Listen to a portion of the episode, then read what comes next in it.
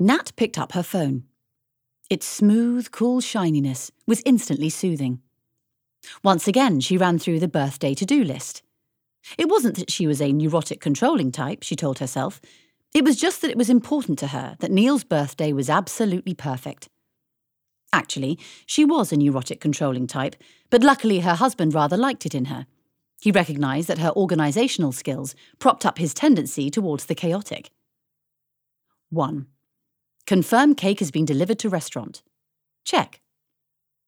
She'd already called the Bluebird restaurant and verified that the moist chocolate cake with lavish marshmallow stack had safely arrived in the kitchen.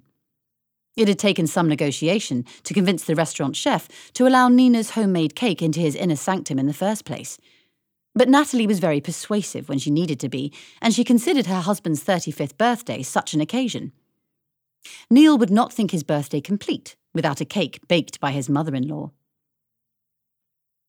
The Bluebird restaurant on the King's Road in the heart of Chelsea was undeniably stylish, but the obvious sophistication and daring modernity was not at all intimidating because some clever interior designer had chosen warm, rich colours and subtle lighting, which created a relaxed and intimate ambience. Nat had thought it the perfect place for cocktails and dinner with friends. Neil would appreciate the modern British menu. He always had to stop off at the Chippy if they ate at a Nouvelle Cuisine restaurant or at a sushi bar. While she'd been on the phone, Nat had also checked that the reservation was for 7:15 p.m., not 7:30 p.m.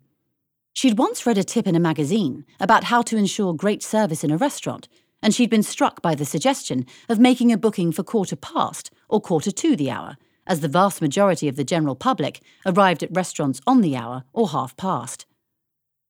Nat had never bothered to follow the tip before, but tonight she was keen that everything, including service, was heavenly.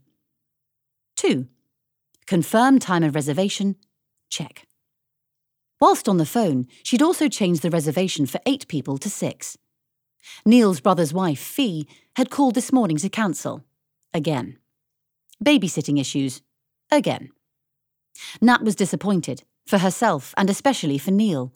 She knew he'd have loved to have had his big brother there tonight, not least because Ben was always rather good at discreetly mediating between Tim, Neil's oldest friend, and Carl, Neil's most fun friend. Despite the fact that Neil, Tim, and Carl saw each other socially at least once a week, from what Nat had witnessed over the past seven years, it was clear that, other than a deep and enduring affection for Neil, Neil's best mates didn't have that much in common. Neil appeared to be unaware of the slight tension and tussle of there being a threesome, or at least he did a damn good impression of seeming so. He was happiest when everyone just got along. After Nat had informed the restaurant about the alteration to the number of guests she was expecting, she'd also made sure that the sommelier's selection still included Chénas Cuvée Quartz, Piron, and Lafont. She was quite nervous about her pronunciation of the wine's name, but the last time she and Neil had visited Bluebird, well, the only other time, in fact, he'd commented how much he liked the wine, and she'd taken note of it so she could try to track it down in a supermarket. 3. Confirm availability of Chénas Cuvée Quartz. Check. She could almost feel the maitre d' rolling his eyes in exasperation through the telephone. No doubt he thought she was painful and was probably contemplating instructing the kitchen staff to spit in her soup. Nat didn't care. All she cared about was giving Neil a great night. Nat had never got so excited about her own birthdays. Actually, she preferred to ignore them altogether that date wasn't much cause for celebration, but Neil's birthday was something special. The day Neil came into this world was really important, at least to her. Not that she was given to saying such soppy things, she preferred to show her feelings through her actions. That's why she wanted tonight to be wonderful. The sun had cooperated, which was a bonus. It had been a hot and hazy day, the warmth still snuggled in the London pavements and brickwork, and in the smiles of people who spilled outside pubs, beer bottle and fag in hand. Nat loved the lively sun induced chatter that erupted between strangers. She loved the brightly coloured clothes that, like butterflies, could only be spotted in London for a fleeting summer moment. And she loved blasts of the smell of suntan lotion on warm skin. Despite Neil's birthday landing in late August, there was never an absolute guarantee that they'd enjoy sunshine on the day. The likelihood of a British barbecue summer was about parallel to actually spotting a UFO, or that of a woman over 40 being complimented on her beauty, without the compliment being accompanied by the deadening caveat, for her age. Nat remembered Neil's 33rd birthday with horrible clarity. She'd arranged for them to enjoy a gourmet picnic in their local park, Ravenscourt. They practically had to use the hamper as a lifeboat because of flash floods. Then there was the year that she'd thought it might be fun to go to Brighton and eat fish and chips on the front. In her mind, she'd imagined them wandering, hand in hand, along the pier. She'd expected bare, sun kissed shoulders and flip flops. In fact, they'd needed to wear Wellington boots as they bravely strode along the pebbles, and, ultimately, they were driven back inside the hotel because of the bitingly cold sea wind. Still, the hotel had been cosy. There were compensations. Nat started to think fondly of the fireside loving they'd enjoyed in their Brighton suite, which brought her to item four on the birthday to do list. Four. Wear matching underwear. Nat reached into her underwear drawer, rummaged around, and then pulled out a flesh coloured bra and knickers set, which was edged with cream lace. Perfect. Dressy enough to show that she made an effort, but comfortable and wouldn't show through her blouse. Check. Natalie wanted to look her best. Dressing up was fun, and she always believed preparing for a night out was part of the joy of the event. During her lunch hour, she'd dashed to the hairdresser's for a blow dry, and last night she'd squeezed in a quick visit to the local beautician and undergone the masochistic act of having a bikini and half leg wax. She'd thought longingly of the wonderful pampering treatments on offer. She'd have loved an Indian head massage or a rehydrating facial but Nat was aware that no matter what beauty miracles might be achieved through an hour in the flotation tank or a quick rub down with hot stones, Neil would be more impressed by a tidy vag. And, after all, it was his birthday. Despite the fact that Nat had an important and nerve wracking meeting with her boss in the morning, she'd slipped out of work at exactly 5 pm today, an unusual occurrence, as Nat loved her job at the world's largest pharmaceutical company and often worked much longer hours than those specified on her contract. She was happy to run the extra mile, as she believed what she did was life changing and contributed to society at a profound level. Although, obviously, this was not an opinion she often voiced, as she was aware that doing so would, at best, make her sound self consciously worthy and, at worst, make her sound self congratulatory and smug. She dashed home to shower slather her body in moisturiser, and pull on a fresh outfit. Home was a modest but stylish two up, two down terraced home in Chiswick, West London.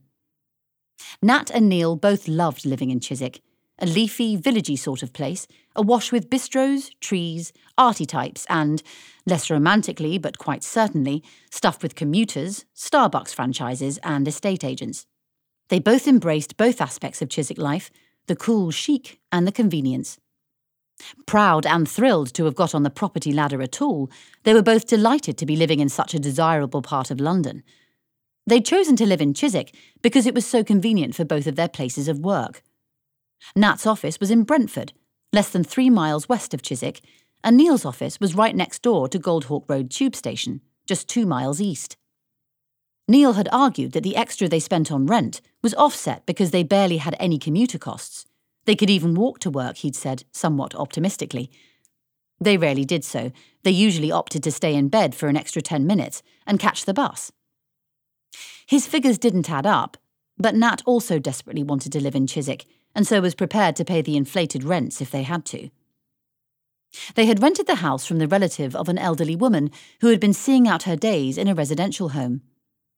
She died six months before their wedding, and her relatives, keen for a quick sale, gave Nat and Neil first refusal on the property and offered it at a knockdown price. Nat and Neil had snapped it up. After all, for months they had been imagining and speculating as to what they would do with the property if it was theirs.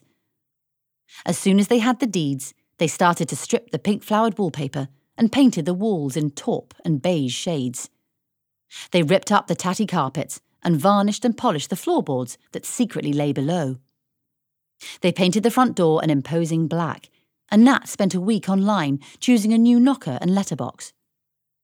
Instead of a conventional wedding list, they asked their guests if they'd mind giving B&Q or IKEA vouchers, and before their first anniversary, they had the kitchen and bathroom replaced. They had potted plants on the windowsills. They had their perfect home. They lived in a small, thin road south of Chiswick High Road. True, they could always hear the A4 traffic whiz or chug by. The speed of the traffic was time dependent, but it was safe to say there were snarls during most daylight hours. Yet the noise was more than compensated for by the fact that they were a short walk away from Ravenscourt Park, if they ever craved greenery, a stone's throw away from countless trendy bars and cute shishi shops, if they ever needed to buy anything pretty, tasty, or luxurious. And for Nat, the best thing of all about Chiswick was that it was nestled right next to one of the long, lazy loops of the River Thames. She often dragged Neil out of bed on a Sunday morning so that they could amble along the Chiswick Mall, a road lined with elegant and shockingly expensive houses, which had the pleasure of overlooking the Thames. The houses ranged in style from Georgian to gingerbread. The thing they had in common was that all the residents enjoyed tremendous views of the river. She had hoped to meet Neil at home this evening, so that they could go to the restaurant together. Truthfully, she had thought that maybe, somewhere between applying the body moisturiser and picking out what she'd wear tonight, they might have the opportunity to make love. It wasn't that Nat was expecting to swing from the chandeliers on this hot evening. She would have been extremely content with something satisfying in the missionary position. Neil invariably left his office the moment the clock struck five. He loved his work too.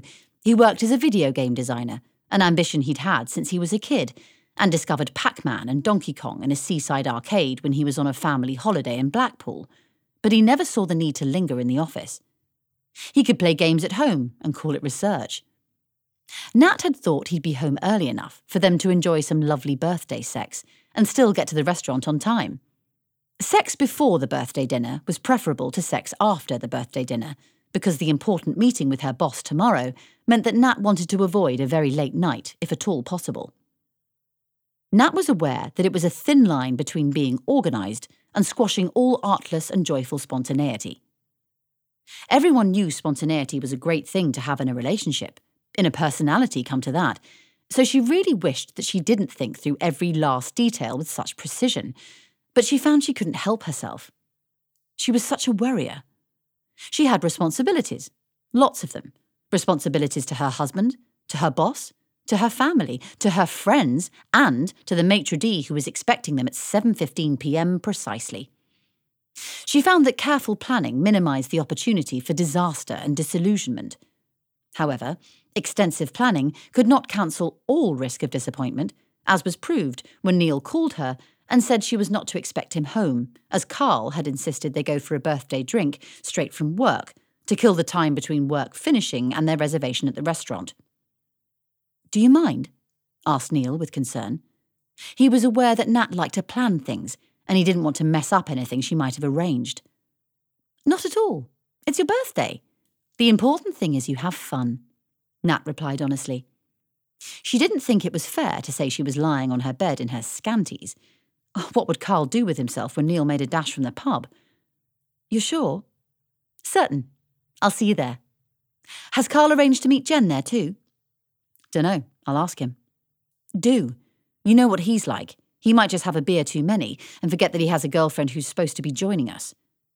Nat had introduced Jen to Carl about this time last year, and she tended to feel responsible for their relationship staying on track. Quite an undertaking, as Carl was a consummate flirt, and Jen was an absolute romantic. Neil often said that they were all grown ups and that Nat shouldn't feel she had to manage them, but she couldn't shake the habit. Will do, said Neil. He glanced towards Carl, who was at the bar ordering drinks. Carl was chatting up a very beautiful redhead, but Neil decided there was no point sharing this information with Nat. It would stress her out. Best thing he could do was go and drag his mate back to the table. Better go. Love you. See you there. Thanks so much for arranging tonight, Nat. I'm really looking forward to it, he added sincerely. You're welcome. Love you too. Nat hung up and considered how she could best use the unexpected hour she now had to herself. She could tie the helium balloons to the bedposts. At the moment, the balloons were just drifting around the house willy nilly. Or she could reread her notes for the morning meeting. Or she could paint her fingernails. She decided that she would reread her notes and then arrange the balloons. Neil would be so excited when he saw the 35 balloons, various shades of blue and purple, as he was such a big kid.